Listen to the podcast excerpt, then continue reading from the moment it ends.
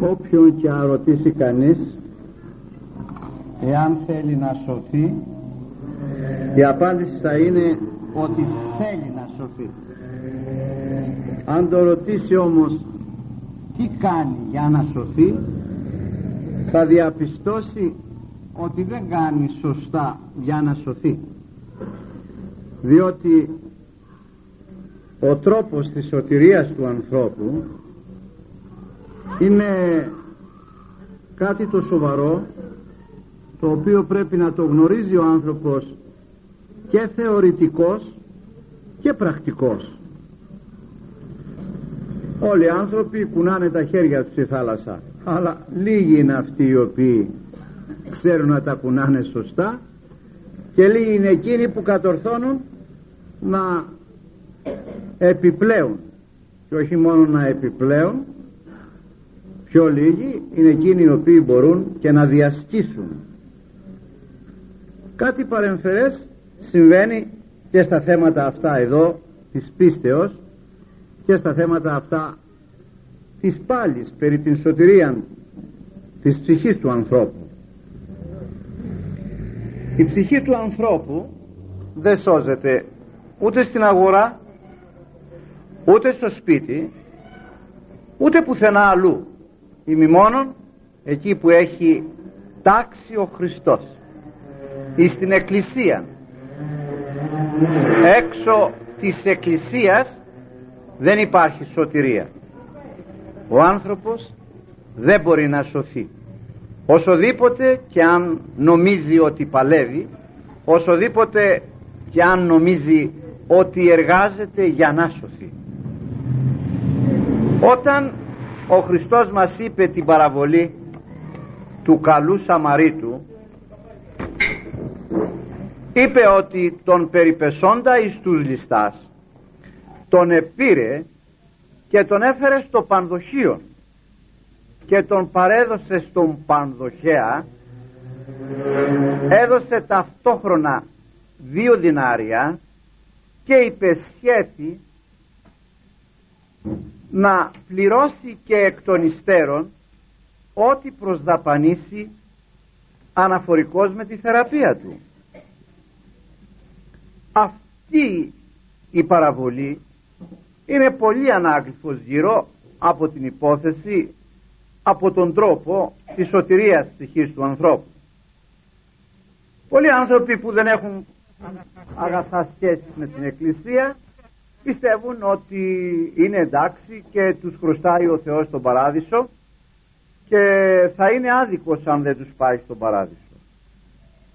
Άλλοι επίσης οι οποίοι εκκλησιάζονται αλλά με τον τρόπο τους όμως έχουν τάξει στον εαυτόν τους πότε και πώς και αν θα κοινωνήσουν πότε και πώς και αν θα εξομολογηθούν υπάρχουν άλλοι επίσης οι οποίοι με μια ζωή τελείως κοσμική τελείως αντίθετον από εκείνη που λέγει ο Χριστός και το Ευαγγελιό του και αυτοί πιστεύουν ότι δικαιούνται σωτηρίας και μάλιστα ότι είναι πολύ καλύτεροι από πολλούς άλλους οι οποίοι εκκλησιάζονται. Δηλαδή εν γενικές γραμμές εάν θελήσουμε να βγάλουμε τις διάφορες τάξεις τους σκέπτεστε γύρω από τον τρόπο των μοναδικών της σωτηρίας του ανθρώπου δεν μένει τίποτα σχεδόν σωστό. Πολύ λίγο ποσοστό είναι εκείνο το οποίο εργάζεται σωστά και σκέπτεται σωστά γύρω από τον τρόπο της σωτηρίας της ψυχής του. Αυτό το συναντώ όπου και αν βρεθώ. Και σε κήρυγμα αν βρεθώ και έξω αν βρεθώ. Εμένα θα πεις εγώ το Χριστό τον έχω μέσα μου εμένα θα πεις δεν διαβάζεις τις εφημερίδες τι γίνεται κλπ. Σαν άδικος ο Θεός εάν με βγάλει εμένα έξω. Και χίλιες άλλες δυο σκέψεις φτιάχνει ο άνθρωπος τον τρόπο της θρησκείας του κάτω λοιπόν από αυτές τις σκέψεις που κυκλοφορούν και μεταξύ των λεγόμενων χριστιανών σκέφτηκα με τη βοήθεια του Θεού να έκανα μία σειρά κηρυγμάτων που να είχε σχέση με το θέμα της Εκκλησίας και με το θέμα της σωτηρίας της ψυχής εν τη Εκκλησία. Διότι δεν έπεται ένας άνθρωπος ο οποίος εκκλησιάζεται ότι και θα σωθεί ή ότι ένας ο οποίος έχει μια δικιά του φτιάξει θρησκεία μέσα στην εκκλησία ότι θα σωθεί. Όχι είναι ειδικός ο τρόπος τους σώζεστε υπάρχει ειδικός τρόπος. Να μου επιτρέψετε λοιπόν από απόψε να κάνω μια σειρά μαθημάτων απάνω στα θέματα αυτά τα οποία συναντώνται μέσα σε μερίδες ανθρώπων έστω και που εκκλησιάζονται ακόμη. Το πρώτο που θα ήθελα να θίξω σε γενικές γραμμές είναι ένα τρίπτυχο. Ποιοι οι λόγοι και ποιος ο τρόπος του εκκλησιασμού των χριστιανών. Για ποιο λόγο εκκλησιάζουμε; Και με τι τρόπο πρέπει να εκκλησιαστώ; Δεύτερον, ποιος ο τρόπος του ίσταστε δι' εκκλησία. Πηγαίνω στην εκκλησία. Πώς πρέπει να πολιτευτώ μέσα στην εκκλησία; Γιατί μπήκαμε στην εκκλησία; Τι πρέπει να κάνω μέσα στην εκκλησία; Και τρίτον, ποια η μετά την αναχώρηση εκκλησίας συμπεριφορά; Διότι πολλοί ό,τι φτιάχνουν μέσα στην εκκλησία τα χαλούν όταν βγουν από την εκκλησία. Και κατά συνέπεια μένουν πάλι ξυλάρμενοι όπως θα λέγαμε και πρώτον αναφορικός με την ανάγκη της εκκλησίας δηλαδή γιατί είναι ανάγκη να εκκλησιάζομαι. Πολλοί δεν ξέρουν αν είναι ανάγκη. Και πολλοί δεν το αισθάνονται για ανάγκη την εκκλησία δεν την πιάνουν για ανάγκη. Ποιος αισθάνεται την ανάγκη του άρτου; Ο πεινασμένος. Ποιος αισθάνεται την ανάγκη του ύδατος; Ο υψασμένος για να μην πηγαίνεις λοιπόν στην εκκλησία που έχει και πόμα και βρώμα και φαγητό και ποτό για την ψυχή σου πάει να πει ότι είσαι ζωντανός νεκρός. Ούτε διψάς ούτε πεινάς. Και δεν ενδιαφέρεσαι από αυτά τα οποία προσφέρει κατεξοχήν αυτή η εκκλησία. Δεν αισθάνεσαι την ανάγκη. Ένας ο οποίος είναι νεκρός αισθάνεται τίποτα. Αισθάνεται καμιά ανάγκη έχει καμιά επιθυμία. Οτιδήποτε και αν προσφέρεται γύρω του. Δεν έχει δεν αισθάνεται καμία επιθυμία από αυτό μπορεί να βγάλει το συλλογισμό ο άνθρωπος σε ποια κατάσταση είναι. Πως εγώ δεν σκυρτώ δεν ενδιαφέρομαι. Πως αν χτυπάει καμπάνα εγώ δεν συγκινούμαι. Τι συμβαίνει με μένα. Από εκεί θα ανακαλύψει ότι δεν στέκεται καλά. Είναι ανάγκη ο άνθρωπος να εκκλησιάζεται.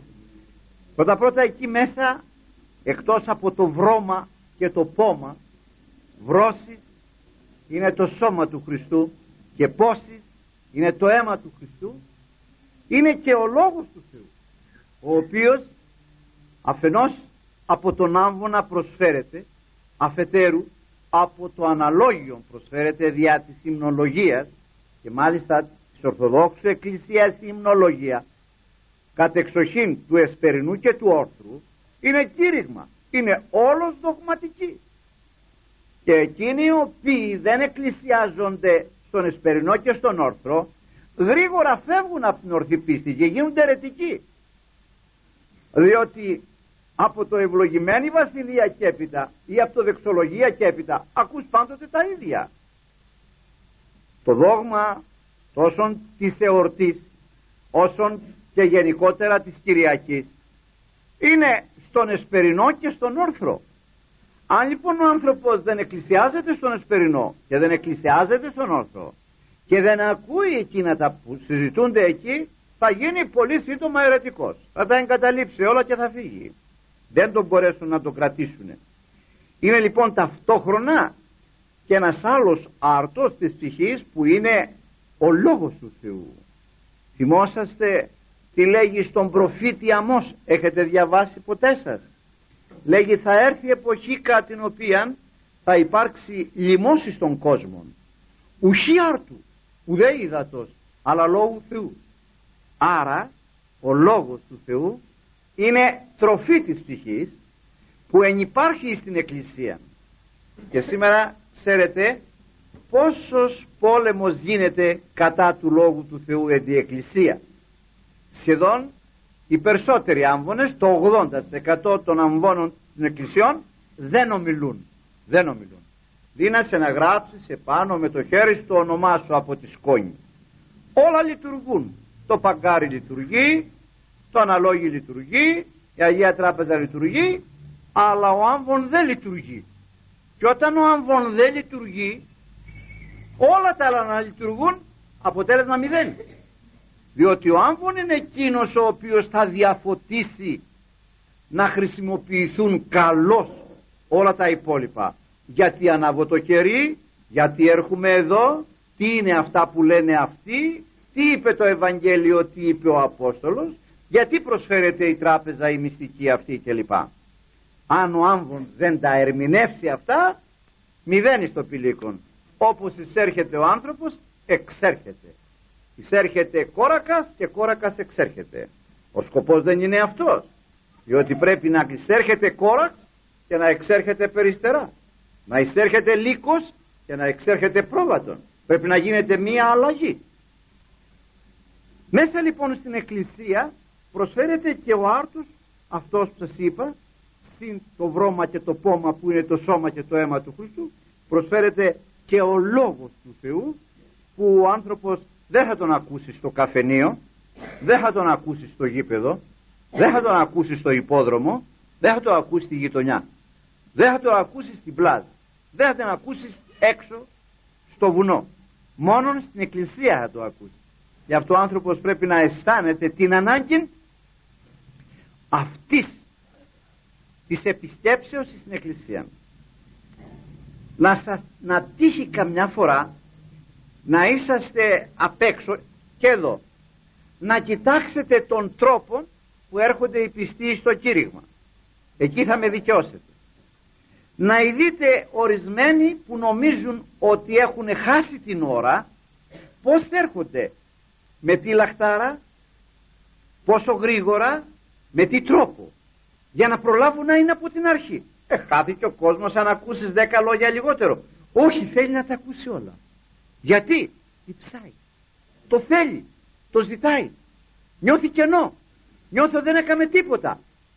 Άρα υπάρχουν πνευματικοί οργανισμοί οι οποίοι αισθάνονται αυτήν την ανάγκη. Να πάνε πού; Σε μια αίθουσα να ακούσουν ένα κήρυγμα. Πολλομάλλον εκεί που βάζει ευλογητός και κατεβαίνει το πνεύμα του Άγιου κάτω που δεσποτάδες προσεύχονται που παπάδες προσεύχονται που ψάλτες ψάλουν και τόσος κόσμος λέει το Κύριε Λέσον το παράσκου Κύριε και ούτω καθεξής. Πόσο δηλαδή διαφορά υπάρχει μεταξύ εθούσης και ναού. Εάν λοιπόν ο άνθρωπος δεν αισθάνεται αυτή την ανάγκη προς την εκκλησία θα μπορεί μόνος του να βγάλει το συμπέρασμα ότι δεν είναι υγιής ακόμη. Κάτι του συμβαίνει. Κάτι έχει και πρέπει αλλιώς. Ε, ο Δαβίδ έχει προφητεύσει σε ένα μέρος και λέγει το εξής. Πληθυσόμεθα να πληθούμε πληθυσόμεθα εν τες αγαθείς του οίκου σου να τραφούμε να φάμε να πληστούμε από τα αγαθά του οίκου σου. Άρα ο οίκος του έχει αγαθά δεν έχει μόνο κεριά και λιβάνια μέσα έχει και άλλα πράγματα τα οποία δεν τα πιάνουμε εμείς εκ πρώτης όψεως.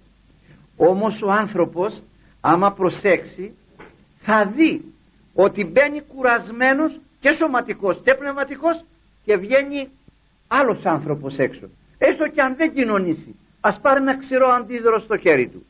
Γίνεται μία μεταβολή. Κατά το διάστημα αυτό της λειτουργίας εφόσον και αυτός κάπως παρακολουθεί. Αν δεν είναι ετοιμασμένος και να κοινωνήσει να μετάσχει δηλαδή του σώματος και του αίματος του Χριστού πετάει καινούριος άνθρωπος ελαφρός, διαφορετικός, φωτισμένος με αποφάσεις, με δύναμη να μπορέσει να αντεπεξέλθει στις πονηριές του σατανά. Βλέπει λοιπόν εδώ πέρα και λέει πλησσόμεθα λέει εν της αγαθής του οίκου σου Άγιος ο ναός σου θαυμαστός εν δικαιοσύνη. Είναι ο 64ος ψαλμός στίχος 5 που αναφέρει αυτά τα πράγματα. Και ένας προφήτης ο Ιωήλ προφήτης στο γάμα κεφαλαιό του στίχος 18 λέγει και αυτός και έστε εν τη ημέρα εκείνη πηγή πηγή εξήκου Κυρίου εξελεύσετε και ποτιεί των χήμαρων των σχήνων. Στα σχήνα τους βλέπει τους ανθρώπους και βλέπει να ποτίζονται από την πηγή του οίκου του Κυρίου. Δεν είναι λοιπόν στα σίδια δεν είναι μόνο παγκάρι δεν είναι μόνο πολυέλεοι και κεριά.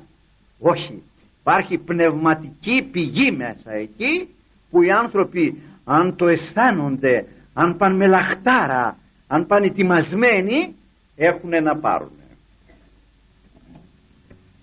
Μια άλλη πλευρά που θα πρέπει ο άνθρωπος να αισθάνεται την ανάγκη να πάει στην εκκλησία να εκκλησιαστεί είναι ότι ή αυτή που σας είπα γρηγορότερα η εκκλησία είναι μια άλλη κυβωτός. Τύπος βέβαια η κυβωτός εκείνη που μιλούσε για την κυβωτό αυτή όσοι εισήλθον στην κυβωτόν άνθρωποι και ζώα και τρέφοντο από αυτά τα οποία διέθετε η κυβωτός ο γέρονόε όλοι επέζησαν και γλίτωσαν από τον κατακλυσμό. Εν αντιθέσει με αυτούς οι οποίοι δεν εισήλθον στην κυβωτόν ουδέ αυτοί που έφτιαξαν την κυβωτό. Προσέξτε μια λεπτομέρεια οι οποίοι πολλοί δεν την προσέχουν. Μάλιστα καυχόνται διότι είναι άνθρωποι οι οποίοι βόχησαν να γίνει ένα έργο αγαθών να γίνει μια αίθουσα να γίνει μια εκκλησία να γεωγραφηθεί μια εκκλησία να προσφέρουν διάφορα αντικείμενα πολύ χρήσιμα χρυσοπίκυλτα αγία ποτήρια αντιμίσια πράγματα στην εκκλησία. Όμως χάνονται στο τέλος αυτή γιατί; Διότι συμβαίνει αυτό που συνέβη με αυτούς που έφτιαξαν την Κιβωτό. Μπορείτε να μου πείτε τι έγιναν αυτοί που έφτιαξαν την Κιβωτό. Δεν εσώθησαν πλήγησαν σώθηκαν ζώα πάσης φύσεως. Σώθησαν πτηνά και οκτώ άνθρωποι. Και αυτοί δεν εσώθησαν γιατί; Διότι είχαν τον εγωισμό ότι ο γέρον είναι κουτός. Κάνει πλοίο στη στεριά. Πράγμα ανακόλουθο για τη λογική και για την επιστήμη. Και εντούτοις αυτό το πλοίο στη στεριά τους έσωσε. Γιατί κάποτε άρχισαν οι κρουνοί και άνοιξαν οι άβυση και έγινε κατακλυσμός. Και το πλοίο αυτό άρχισε να φέρεται επί της επιφανίας των υδάτων και να τους σώσει αυτούς. Υπάρχουν πολλοί άνθρωποι που απάτε να δείτε τα ονόματά τους ως δωρητέ σε θέματα εκκλησίας σε θέματα καλά κατά κόσμον όπως τα λέγονται. Και τούτους όμως να μην έχουν καμιά σχέση με την εκκλησία. Συνήθισα κάποτε σε ένα ταξίδι καθόταν δίπλα μου μια κυρία. Και την είδα ότι έκαμε κανένα δυο φορές το σταυρό της παρεσύρθη από μένα που έκανα το σταυρό μου που βρήκαμε εκκλησίες και δεν τον έκανε καλά. Και με ένα πλάγιο τρόπο της μίλησα για αυτό το πράγμα.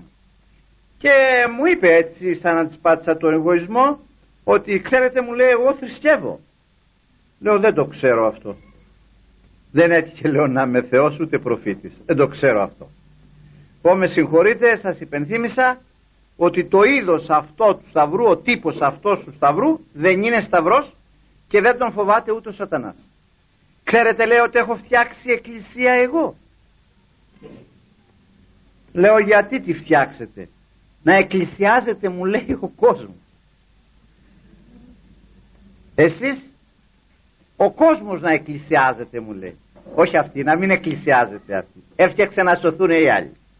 Και τότε της είπα αυτήν ότι μπορείτε να μου πείτε τι έγιναν οι μαστόροι που φτιάξατε κυβωτό δεν μου απήντησε ότι ήταν φυσικό και όταν της είπα ότι πνίγηκαν δηλαδή εκολάστησαν λέγω έστω και αν φτιάξαν κυβωτό προσέξτε και εσείς την περίπτωση θύμωσε, θύμωσε. Και μου είπε λοιπόν ότι έφτιαξε τον Άγιο Νικόλαο δεν πήγαινε όμως στην εκκλησία αυτή και θα σωθεί αυτή διότι έφτιαξε την εκκλησία. Υπάρχουν πολλοί τέτοιοι άνθρωποι οι οποίοι πιστεύουν διότι βόχησαν. Ίσως και αποκλεμμένα καμιά φορά και απαδικημένα καμιά φορά. Και με έλεγχο της συνειδήσεως από τα κλεμμένα δώσανε για να σιωπήσουν τη συνείδηση που φωνάζει.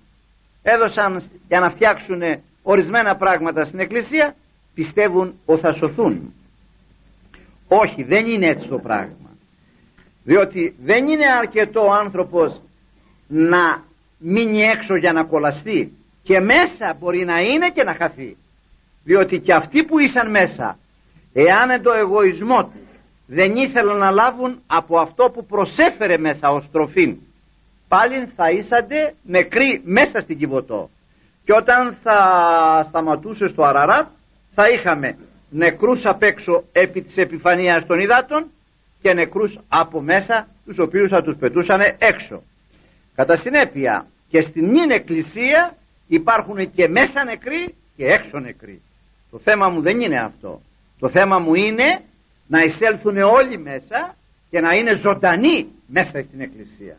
Διότι η εκκλησία είναι ένας οργανισμός όπως θα πούμε παρακάτω ποιος δεν επιδέχεται μέσα του σώματα νεκρά. Και είδατε κάθε νεκρό σώμα το αποβάλλει το σώμα το ζωντανό. Πέθανε το παιδί στην κοιλιά της μητέρας θα το αποβάλει. Δεν το δέχεται το νεκρό σώμα μέσα το ζωντανό σώμα. Και αν παραδεχόμεθα ότι ο Χριστός είναι σώμα. Εμείς είμαστε μέλη του Χριστού και ο Χριστός είναι κεφαλή. Αν εμείς είμαστε νεκροί θα μας αποβάλει ο Χριστός. Δεν μας δέχεται. Μας θέλει ζωντανούς. Είναι το θέμα σοβαρό. Δεν ξέρω αν το πιάνετε πως έχει. Γιατί εμείς πάμε στην εκκλησία και παίρνουμε τα αντίδρο και έχουμε τη γνώμη θα σωθούμε. Δεν σώζεται ο άνθρωπος έτσι. Υπάρχει άλλος ειδικός τρόπος που σώζεται ο άνθρωπος. Υπάρχει λοιπόν ανάγκη διότι η εκκλησία είναι κυβωτός.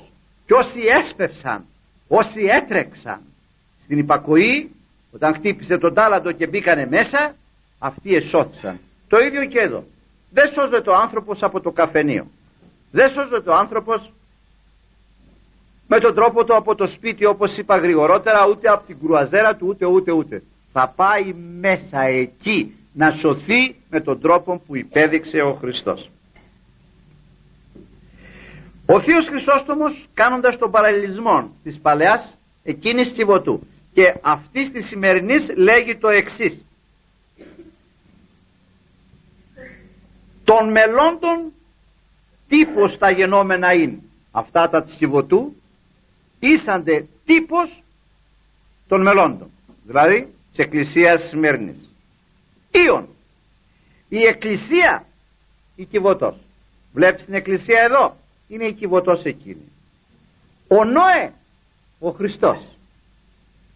Η περιστερά εκεί το Πνεύμα του Άγιον. Το φίλον της ελέας που έφερε η περιστερά η φιλανθρωπία του Θεού. Αλλά τύπος εκείνα ταύτα δε αλήθεια. Εκείνα ήσανε τύπος.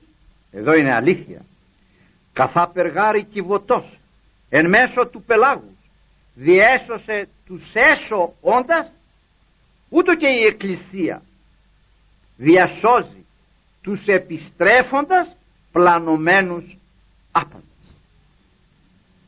Όσοι λοιπόν εισήλθον στην Κιβωτών και υπήκουσαν ή στο γερονόε αυτοί εσώθησαν αυτοί επέπληξαν ακόμη η εκκλησία θα πρέπει να νοηθεί σαν μια μάντρα. Κάθε ένας που μένει έξω από αυτή τη μάντρα θα τον φάει ο λύκος. Είδατε οι τσοπάνιδες μαζεύουν τα πρόβατά τους μέσα. Τα αρνιά μέσα.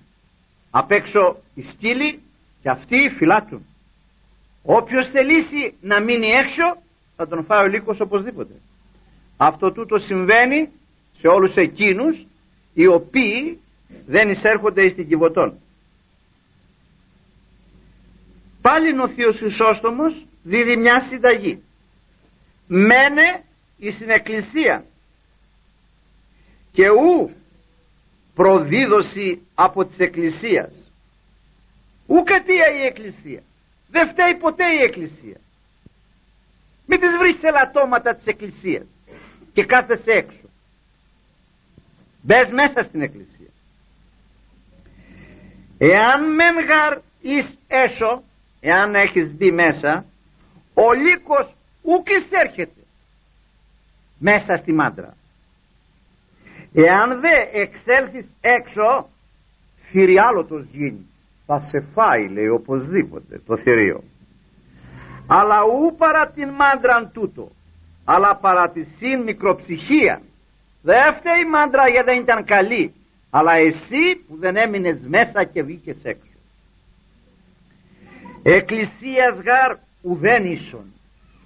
Δεν υπάρχει τίποτα που μπορεί να αντικαταστήσει την εκκλησία προκειμένου για τη σωτηρία του ανθρώπου και την ασφάλεια.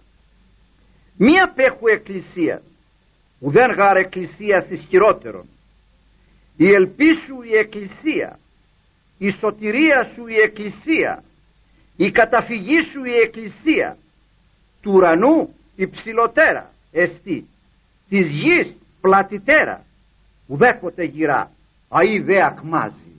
Ας λέμε εμείς ότι ξέρετε η εκκλησία δεν στέκεται καλά και ξέρετε η εκκλησία εκτρωτά. Αυτά είναι αστεία αυτά τα έχουν οι άνθρωποι οι εκκλησιαζόμενοι. Η εκκλησία όμως όχι. Ο Χριστός ποτέ. Το σώμα της εκκλησίας ποτέ. Διότι άλλο εκκλησία και άλλο εκκλησιαστήριο. Άλλο το ένα άλλο το άλλο. Οι πραγματικοί πιστοί του Χριστού δεν έχουν τέτοιο πράγμα. Έτσι λέγει αυτός. Θα πρέπει λοιπόν ο άνθρωπος να λαμβάνει υπόψη του την εκκλησία σαν μια μάντρα που θα πρέπει να τρέχει μέσα προκειμένου να γλιτώσει από τον πονηρό. Σε ένα άλλο μέρος επίσης λέγει μη λέγε ότι προεδόθη η εκκλησία ούκαν προεδίδετο. Μη λέγε ότι και κατέφυγε και προεδόθη ούχε εκκλησία αυτόν αφήκε αλλά αυτός αυτήν κατέλειπε είναι μια εποχή κατά την οποία ο Ευπρόπιος έβγαλε μια διαταγή να μην καταφεύγουν οι άνθρωποι στην εκκλησία. Διότι αν κατέφευγαν και φωνήσεις στην εκκλησία δεν μπορούσαν να τους πιάσουν να τους συλλάβουν οι εισαγγελείς. Έβγαλε λοιπόν μια διαταγή να τους συλλαμβάνουν. Κάποτε λοιπόν αυτός ο ίδιος υπέπεσε σε σάλμα. Και τον εδίωξαν να τον συλλάβουν και παρά τη διαταγή που είχε βγάλει να τους συλλαμβάνουν τους άλλους αυτός πήγε και εκρύβει στην εκκλησία. Και πάλι δεν τον επήραν από εκεί πέρα. Έπειτα παρεδόθη μόνος και τον απεκεφάλισαν και λέγει τώρα ο Θείος Χρυσόστομος εδώ δεν του φταίει του λέει η Εκκλησία φταίει αυτός ο ίδιος. Δεν τον εγκατέλειψε η Εκκλησία. Αυτός εγκατέλειψε την Εκκλησία και αυτή είναι η αλήθεια. Η Εκκλησία πάντοτε τον άνθρωπον τον σκεπάζει πάντοτε τον, τον βοηθάει πάντοτε τον στηρίζει πάντοτε τον υποστηρίζει. Αν μένει έξω εκτεθειμένος τότε είναι έτερον εκάτερον όπως λέμε. Ακόμη υπάρχει ανάγκη στον άνθρωπο να εκκλησιάζεται διότι η εκκλησία είναι ταυτοχρόνως ιατρείο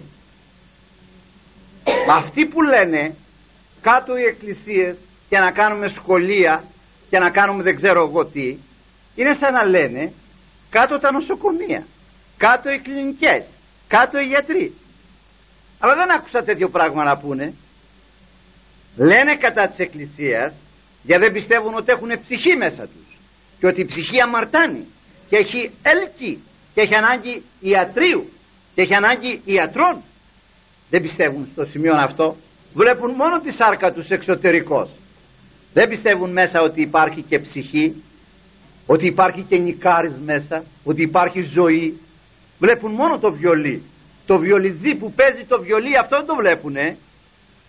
Γι' αυτό ακριβώς δεν προσέχουνε και δεν θέλουν να ακούνε περί εκκλησίας. Όλοι μάλιστα βλασιμούν τους κληρικούς και τηλεφωνούν και απειλούν στους παπάδες όταν χτυπάνε την καμπάνα το πρωί γιατί αυτοί το πρωί γύρισαν ή από το χαρτί ή από την αγκαλιά είτε είτε είτε είτε και τους ανησυχούν. Και ενεργούν. Κατά αυτή την έννοια απειλητικά αφενός αφετέρου ενεργούν να επιτύχουν νόμον να σταματήσει να χτυπάει η καμπάνα. Για να μην υπενθυμίζει στον άνθρωπο τίποτα ότι υπάρχει σήμερα Κυριακή ότι υπάρχει εορτή ότι υπάρχει ξέρω εγώ θάνατος γιατί άμα ακούσεις και να χτυπήσει και κάπως πένθυμα θυμίζει και κανιά φορά θάνατο. Καταλάβατε; Είναι ταυτόχρονα λοιπόν ιατρίων. Αν ο άνθρωπος πιστεύει ότι σαν άνθρωπος ε, μπορεί και πέφτει στα χέρια του σατανά και ο σατανάς του δημιουργεί έλκη στην ψυχή και έχει ανάγκη όπως το σώμα να πάει στο υλικό ιατρίων για τα υλικά φάρμακα να πάει στο πνευματικό ιατρίων για τα πνευματικά φάρμακα τότε θα τρέξει προς τα εκεί. Πόσοι άνθρωποι άλλωστε και άπιστοι πολλές φορές οι οποίοι κατηνάλωσαν όλο το βίο τους σε ορισμένες ασθένειες και δεν επέτυχαν τίποτα βρήκαν την ιασή τους στην εκκλησία. Ένα μπαμπακάκι με λίγο λάδι τους έλυσε υποθέσεις που δεν τους έλυσε κανένα πανεπιστήμιο κανένας γιατρός ούτε εσωτερικού ούτε εξωτερικού. Και τους τόλισε λίγο λαδάκι της Παναγίας λίγο λαδάκι του Αγίου Νεκταρίου λίγο λαδάκι των νεοφανών Αγίων λίγο λαδάκι της Αγίας Παρασκευής δεν ξέρω τι κατά αναλογία της χάριτος και της ασθενείας ενός εκάστου. Βέβαια άλλοι ομολογούν εκ των υστέρων ότι κάτι γίνεται και άλλοι λένε σύμπτωση λένε τύχη λένε αυτοβολή και ούτω καθεξής. Όμως για τον πιστόν πρέπει να το ξέρει αυτό και να το πιστεύει. Οι μάρτισες δημιούργησες πληγή στην ψυχή σου. Πού θα θεραπευτεί; Θα κάνεις καλοσύνες για να εξαλείψεις τα αμαρτήματά σου τα καρκινώματα της ψυχής σου. Θα πας στην εκκλησία. Εκεί υπάρχει το ιατρείο. Εκεί είναι η μετάνοια. Εκεί είναι η εξομολόγηση εκεί πουλώνονται οι πληγές. Δεν υπάρχει άλλος τρόπος. Είναι δυνατόν. Δεν μπορείς. Εκεί θα πάει να πάρεις το σώμα και το αίμα του Χριστού που είναι η σάφηση αμαρτιών και ζωή την αιώνιο. Έξω της εκκλησίας δεν γίνεται καμία υπούλωσης καμιά θεραπεία. Πλήρωσε όσα χρήματα έχεις. Μία αμαρτία δεν πρόκειται να εξαλείψεις από πάνω σου. Δεν φεύγουν οι αμαρτίες δεν πληρώνονται. Χαρίζονται στους μετανοημένους και στους εξομολογημένους. Αν λοιπόν πιστέψω από την άλλη πλευρά ας την ψυχή πάρε το σώμα. Πόσοι άνθρωποι αρρωσταίνουν αν με πίστη έκαναν το μυστήριο του ευχελαίου θα είχαν αγαθά αποτελέσματα. Εμάς συνέβη στο σπίτι μας αυτό τρεις φορές. Με αυτό το παιδί που μας έδωσε ο Θεός έπειτα από 17 χρόνια ατεκνίας λοιπόν είχαμε 12 ημέρες είχε βήχα που δεν μπορούσε να το σταματήσει κανένας. Λαλούσε με όλη τη σημασία της λέξεως. Όχι από αυτές τις παιδικές ασθένειες που λέμε κοκκίτι κλπ. Κανένα αντιβιωτικό κανένας ιατρός. Καλέσαμε τον ιερέα. Εκάναμε ευχέλαιο. Ο μικρός ήταν συνεχώς και έβηχε έφτασε στην ώρα, του στην ώρα που θα διαβαστεί ο πρώτος Απόστολος. Του δόθηκε και τον διάβασε αυτό στον πρώτον Απόστολο εκεί που ήταν στο κρεβάτι ο μικρός.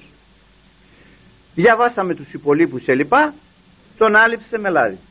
Όταν έλεγε την τελευταία ευχή ο ιερεύς αυτό σηκώθηκε.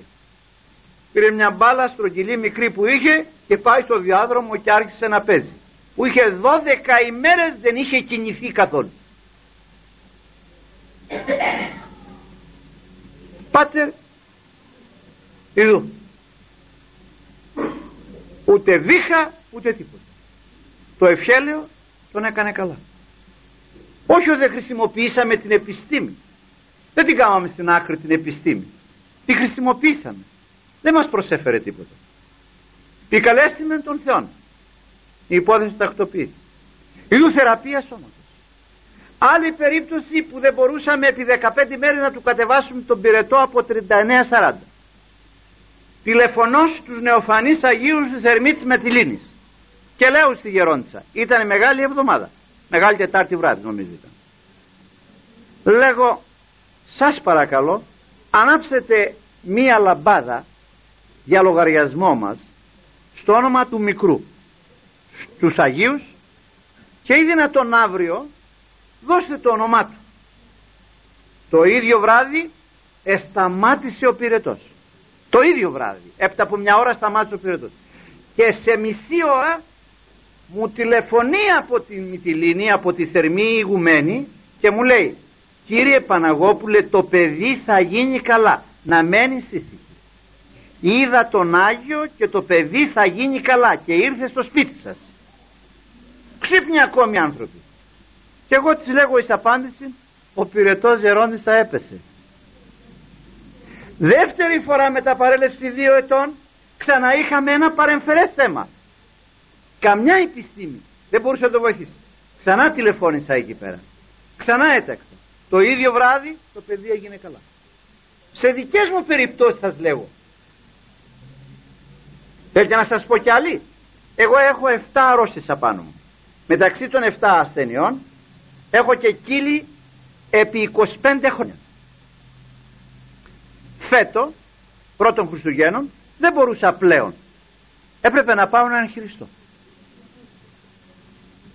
μιλώντας ένα βράδυ κάτω μίλησα με ένα μοναχό και του λέω την άλλη πέμπτη δεν θα είμαι γιατί μου λέει του λέω θα πάω να εγχειριστώ και θα παρακαλέσω τον πατέρα Μαρίνου να έρθει αυτός Έχε το νους σου. Μου λέει θα σου πω κάτι. Πες μου. Είχα κι εγώ μου λέει. Υπέφερε. Και έπρεπε να πάω να εγχειριστώ. Ήμουνα καλόγερος. Και ντρεπόμουν λέει να πάω να εγχειριστώ. Πήγα λέει και παρακάλεσα τον Άγιο Αρτέμιο να με κάνει καλά. Και με έκανε μου λέει καλά. Και είμαι τώρα μου λέει χωρίς επίδεσμο, χωρίς τίποτα. Γυρίζω με τα ζυμπίλια στο χέρι οργανώνω την Αττική και είμαι καλά. Δόξα στο όνομά του. Δεν πας μου λέει από εκεί. Την άλλη μέρα το πρωί σηκώθηκα και πήγα στον Άγιο Αρτέμιο στη Γούβα. Μιλούσα εκεί πέρα έξι χρόνια στον Άγιο Αρτέμιο. Του είπα λοιπόν του λέγω όπως ξέρεις χθες το βράδυ αυτό και αυτό μου είπε ο Πατήρ Ηλίας. Ότι τον έχεις κάνει καλά. Εγώ ξέρω από το βίο σου ότι σου βάλανε ένα λιθάρι επάνω στην κοιλιά σου και βγήκα τα δικά σου όργανα έξω. Και όταν σκόσα το λιθάρι αυτό τον έναν τόνο που σου βάλανε επάνω τα γεννητικά σου όργανα ήσαν έξω αλλά εσύ περπατούσες. Και έχεις έτσι έχω διαβάσει το βίο σου και έχεις χάρη για το θέμα αυτό. Αν θέλεις κλείσε τις σοπές αυτές κλείσε τις σοπές αυτές να μην πάω να εγχειριστώ θα πάρω λαδάκι από το καντήλι σου εγώ θα αληφθώ. Ό,τι θέλεις κάνει αυτή ήταν η συζήτησή μου που έκανα έβαλα τις μετάνιες μου άναψα το κερί ζήτησα από την εοκόρο λάδι και το πήρα και πήγα σπίτι. Αλήφθη. Εδώ. Όμως με τον χειρουργό είχα κλείσει ραντεβού να πάω να χειρουργηθώ. Έπρεπε ή να πάω ή να μην πάω. Δεν μπορούσα να φύγω και από το λόγο μου ήταν γνωστός μου. Είχα πάει σε αυτόν μου λέει έτσι και έτσι είναι. Πάση περιπτώσει το αποτέλεσμα. Επρόκειτο να πάω να χειρουργηθώ. Ο Άγιος με είχε κάνει καλά όμως μεταξύ. εγώ δεν μπορούσα να το διακρίνω ακόμη διότι λόγω του δέματος το οποίο φορούσα 25 χρόνια μου κρατούσε εδώ. Και αυτό τώρα είχε μαλακώσει. Και όταν δεν φορούσα το δέμα ένιωθα ένα πόνο από το όχι από την κύλη αλλά αυτό το κρέας ας πούμε εδώ πέρα το τείχομα αυτό έπεφτε και με πονούσε. Αλλά αυτό ήταν του τυχώματος. Δεν είναι το των οπών που βγαίνει έξω το ξύγκι και εφόσον την άλλη μέρα επρόκειτο να πάω να χειρουργηθώ το απόγευμα σοφία του Θεού το απόγευμα βγαίνοντας με τη γυναίκα μου απ' έξω στο, να πάρουμε το αυτοκίνητο τρέξε τη λέω να πάρουμε το αυτοκίνητο. Και τρέχει αυτή και γλιστράει και σπάει το πόδι της. Και σπάει το πόδι της στον αστράγαλο. Όχι πολλές δουλειές αλλά αρκετό όμως. Εγώ να αναβάλω την εγχείρηση και να αποδειχθεί ότι είχα γίνει καλά και με έκανε καλά. Και δεν την έκανα την εγχείρηση. Έπειτα από 25 χρόνια. Αν ο άνθρωπος ήθελε να δει την αξία της Εκκλησίας την αξία των Αγίων την αξία των μυστηρίων που έχει η Εκκλησία και είχε κομμάτι τόσο εδώ πίστη όρηθα μετέφερε. Αλλά αλλά ακούμε καμιά φορά πήγανε, πήγανε που δεν πήγαν τώρα πέσαν στα εκκλησιαστικά στα ιωτικά δηλαδή ε, εκεί που έπρεπε να πάνε δεν, δεν τους έκαναν τίποτα τώρα πέσαν στα εκκλησιαστικά.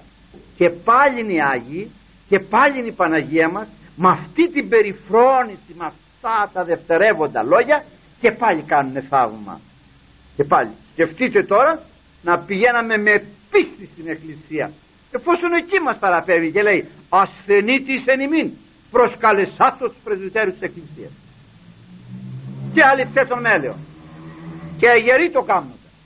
Θέματα. Δαιμονισμένο παιδί. Υπήρχε στο Αιγενήτιον και ένας γέρον είπε στον πατέρα του έκαμε κανένα ευχέλαιο για το παιδί γέροντα; Λέει δεν έκανε κάνε ένα ευχέλαιο. Και κάνε και μια λειτουργία. Αν την κάνουμε μαζί. Στους Αγίους Αναργύρους της Χαλκίδος και κάμανε εκεί. Και το παιδί ήταν εδώ άρρωστο, δαιμονισμένο στο Αιγινήτιο φοιτητής. Στις 9 το πρωί το παιδί φωνάζει διευθυντή. Κύριε διευθυντά τηλεφώνησε στον πατέρα μου ότι είμαι καλά και να έρθει να με πάρει το εξήτασε το παιδί ήταν το τεπερίδης ο σχορεμένος τότε το εξήτασε το παιδί το είδε ότι μιλάει λογικά. Ε, με βάση την επιστήμη του το εξήτασε και είδε ότι και τηλεφωνεί στη Χαλκίδα. Ότι να έρθετε που σας θέλω. Και έρχεται ο πατέρας και βρίσκεται μπρος ένα παιδί μυαλωμένο, σόφρονα και κατά πάντα. Πότε παιδί μου από πότε στις 9 το πρωί έγινε καλά την ώρα που γινόταν η λειτουργία και το ευχέλαιο στους Αγίους Αναργύρους στη Χαλκίδα. Ξέρετε πόσα τέτοια θαύματα θα είχαμε και θα εφαίνεται καθαρά ότι είναι ιατρίων πραγματικών η Εκκλησία τους. Και όχι σωμάτων μόνο όχι ψυχών μόνο αλλά και σωμάτων. Και τα δύο τα πιάνει. Και πνευματικός και υλικός και σωματικός και ψυχικός. Και τα δύο τα πιάνει. Αλλά εμείς δεν τα χρησιμοποιούμε όπως. Δεν τη βλέπουμε έτσι. Δεν τρέχουμε πρώτα εκεί. Έχουμε παραδείγματι άλλοι έχουν 200 Αγίους μέσα στο σπίτι. Και αν συμβεί κάτι αμέσως πρωτοβοηθειών ναι. Αλλά γύρισε και από εδώ ε εδώ που είστε εσείς βοηθάτε μου. Να προλάβουμε να πάμε εκεί και πολλές φορές πόσον για άλλα πήγαινες εκεί καθοδόν θα γίνεις καλά αν διαφορετικά γιατί τους να τους λιβανίζεις τους έχεις για την ώρα αυτή. Κάποτε ήταν ένας άπιστος γυναίκα πιστή. Του μιλούσε του ανδρός αλλά αυτός δεν άκουσε κάμανε λοιπόν μερικές ελιές και δεν πρόλαβαν να τις μεταφέρουν από το λιωστάσι στο σπίτι. Και τις άφησαν εκεί έξω. Είπε ο σύζυγος μην τις αφήνουμε εδώ θα μας κλέψουνε. Εφόσον έχουμε ζώων με που λέγει θα τις φυλάξει ο Θεός. Ποιος Θεό θα τα φυλάξουμε εμείς λέει. Πιστεύεις λέει σε Θεό. Θα μας τα φυλάξει ο Θεός όσον δεν έχουμε να τα μεταφέρουμε. Πάση περιπτώσει έμειναν εκεί πάνε τη νύχτα και τους κλέβουν τις ελιές. Πού να σταθεί η κακομήρα η γυναικούλα αυτή μπροστά στο θηρίο αυτό πού να σταθεί; Εν πάση περιπτώσει αυτός ήταν ένας αγρίκος με όλη τη σημασία της λέξεως στο σπίτι είχαν την Παναγία μας είχαν τον Αϊδημήτρη και τον Άγιο Νικόλαο. Τρεις εικόνες. Σκόνεται αυτός και πάει μπροστά εκεί στις εικόνες και λέει το εξής. στον Αϊδημήτρη που ήταν καβάλα άλλο δεν μου λες του λέει. Τι έχουμε εδώ πέρα λέει στο σπίτι; Και τι λέει αυτή η γυναίκα ότι φυλάται; Καλά αυτή είναι με παιδί στην αγκαλιά. Πού να πάει και πού να τους βρει; Αυτός ο Νικόλας. Είναι γέρον γεροντάκι. Πού να πάει και πού να τρέξει; Εσύ του λέει παλικάρι με άλογο να τους αφήσεις να μας πάρουν λέει τις ελιές. Θα πάω να τις φέρεις διαφορετικά θα στα κάψω του λέει αυτά δεν πρόλαβε να τελειώσει αυτά τα λόγια τα απειλητικά προς τα εικονίσματα και ακούει έξω και έρχονται ζώα. Τρία ζώα φορτωμένα με τις ελιές και να σου οι δύο που είχαν κλέψει.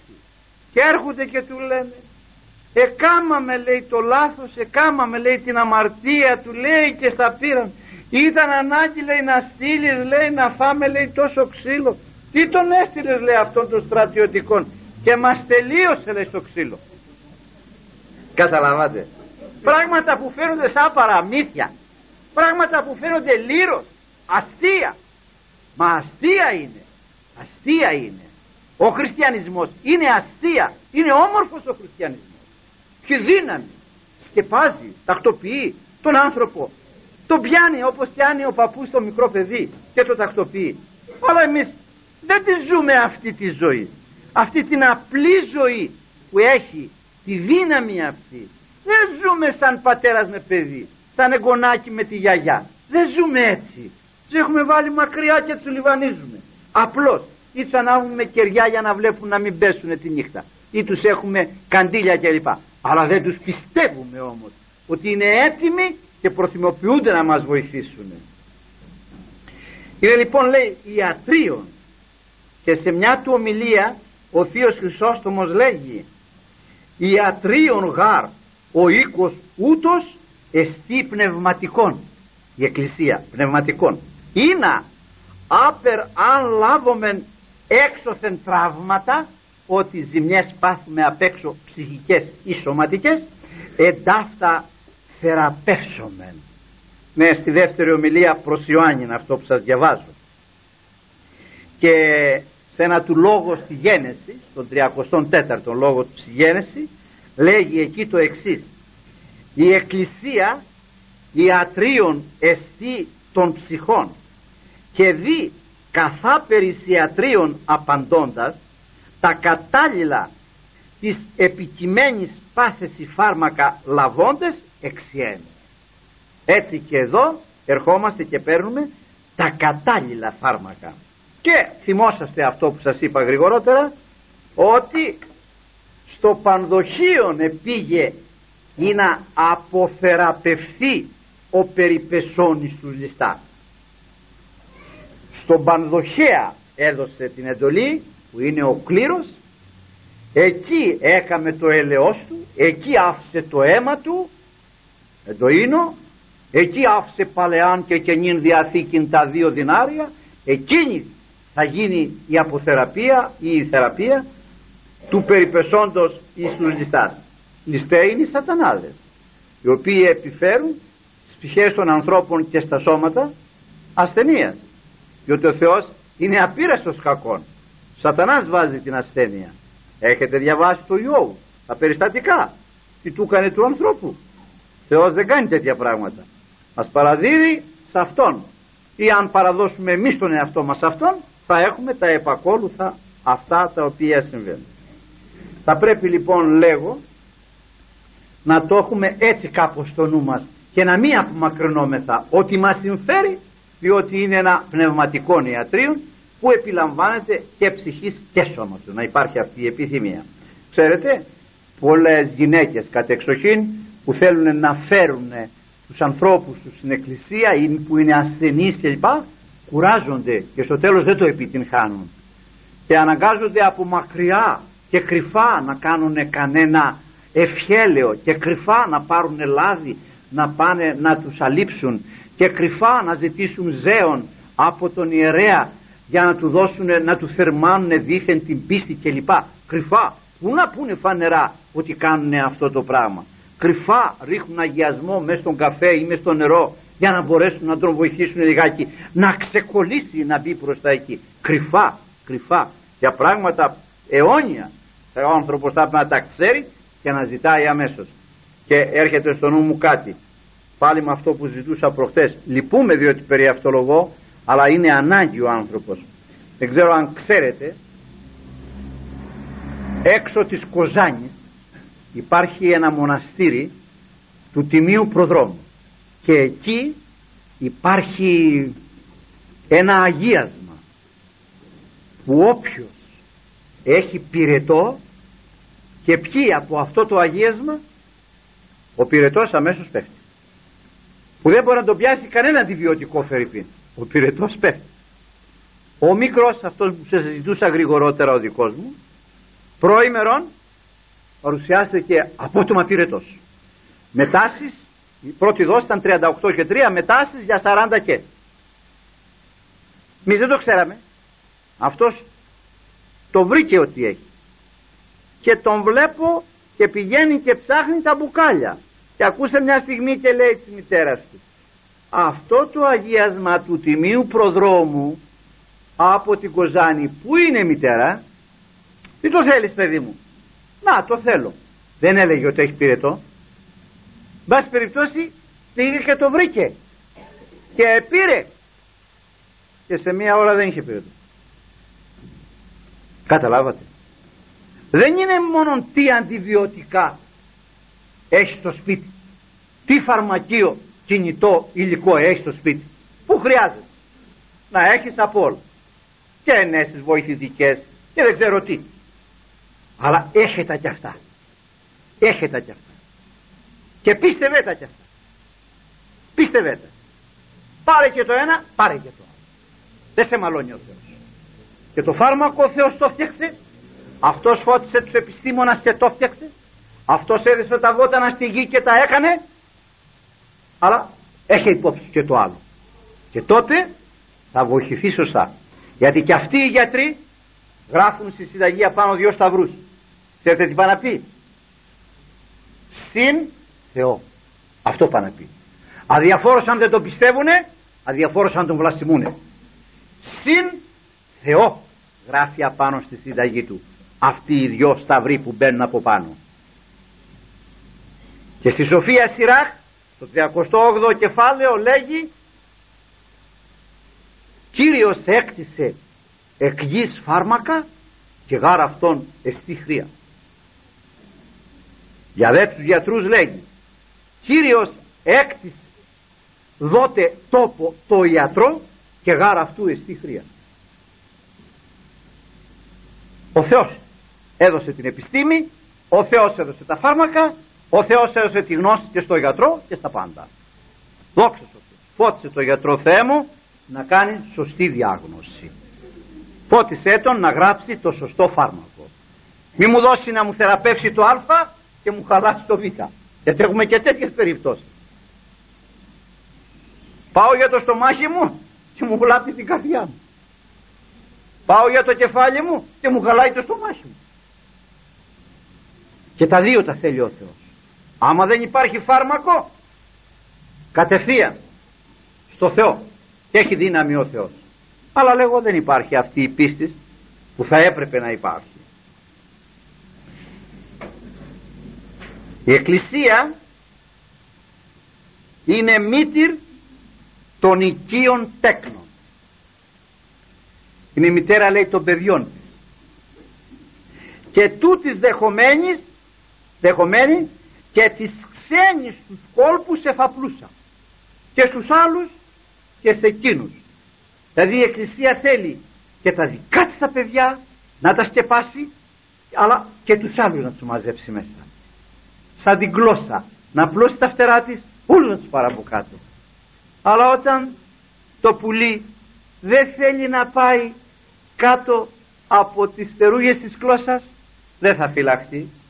Είδατε ποτέ η γλώσσα να πάει να το πιάσει το πουλί και να το βάλει από κάτω στην αμασχάλη της; Δεν πήγε.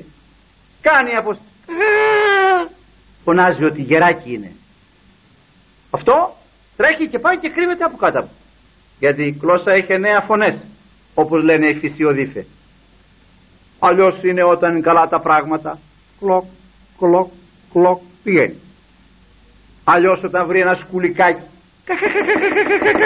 τα βλέπεις έρχονται αυτά να φάνε. Αλλιώς όταν δει ένα γεράκι εννέα φωνές έχει. Αυτή ρίχνει το σύνθημα. Και αυτά τρέχουν, υπακούν και εξυπηρετούνται. Έτσι και η Εκκλησία έχει τα συνθήματα τα δικά της προς τον άνθρωπο. Και αν ο άνθρωπος θελήσει τότε πράγματι έχει τα αγαθά αποτελέσματα. Αλλά εμείς ως επιτοπλίστων δεν θέλουμε σε αυτές τις περιπτώσεις. Πρέπει λοιπόν ο άνθρωπος να αισθάνεται έντονον την επιθυμία και να αισθάνεται την ανάγκη της Εκκλησίας. Έντονον την, την ανάγκη της Εκκλησίας. Δεν ξέρω πως εκφράζεστε. Αν κάτι που θα με ρωτήσετε για αύριο, για μεθαύριο κλπ.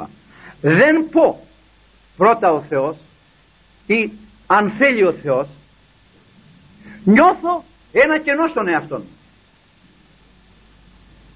Δηλαδή από ναι θα συναντηθούμε.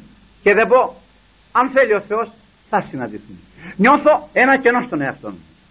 Όταν πω όμως αν θέλει ο Θεός νιώθω μια ασφάλεια στον εαυτό μου. Ο άνθρωπος αυτό λοιπόν θα πρέπει να το ζει και να τα εξαρτά το παν από την Εκκλησία. Η Εκκλησία είναι το νοσοκομείο. Η Εκκλησία είναι το ταμείο. Η Εκκλησία είναι το τροφείο. Τι θε να φανταστείς για την ψυχή σου και για το σώμα σου. Είναι η Εκκλησία εκεί υπάρχουν τα πάντα. Εκεί είναι τα πάντα. Χαρά στους ανθρώπους που θα θελήσουν. Ορισμένοι μένουν έξω ακόμα. Οι ορισμένοι πάνε με τον τρόπο τους. Ορισμένες ώρες έχουν πάρει το πρωινό τους. Με τον τρόπο τους. Δεν έχουν τα αγαθά αποτελέσματα που θα είχαν σε στιγμή όπου θα έκαναν το σωστό θα μείνουμε όμως απόψε το βράδυ εδώ και θα συνεχίσουμε στο άλλο μας Θεού θέλοντος γιατί το θέμα όπως καταλαβαίνετε έχει και σοβαρότητα και είναι και χρήσιμο. Ο Θεός βοηθός.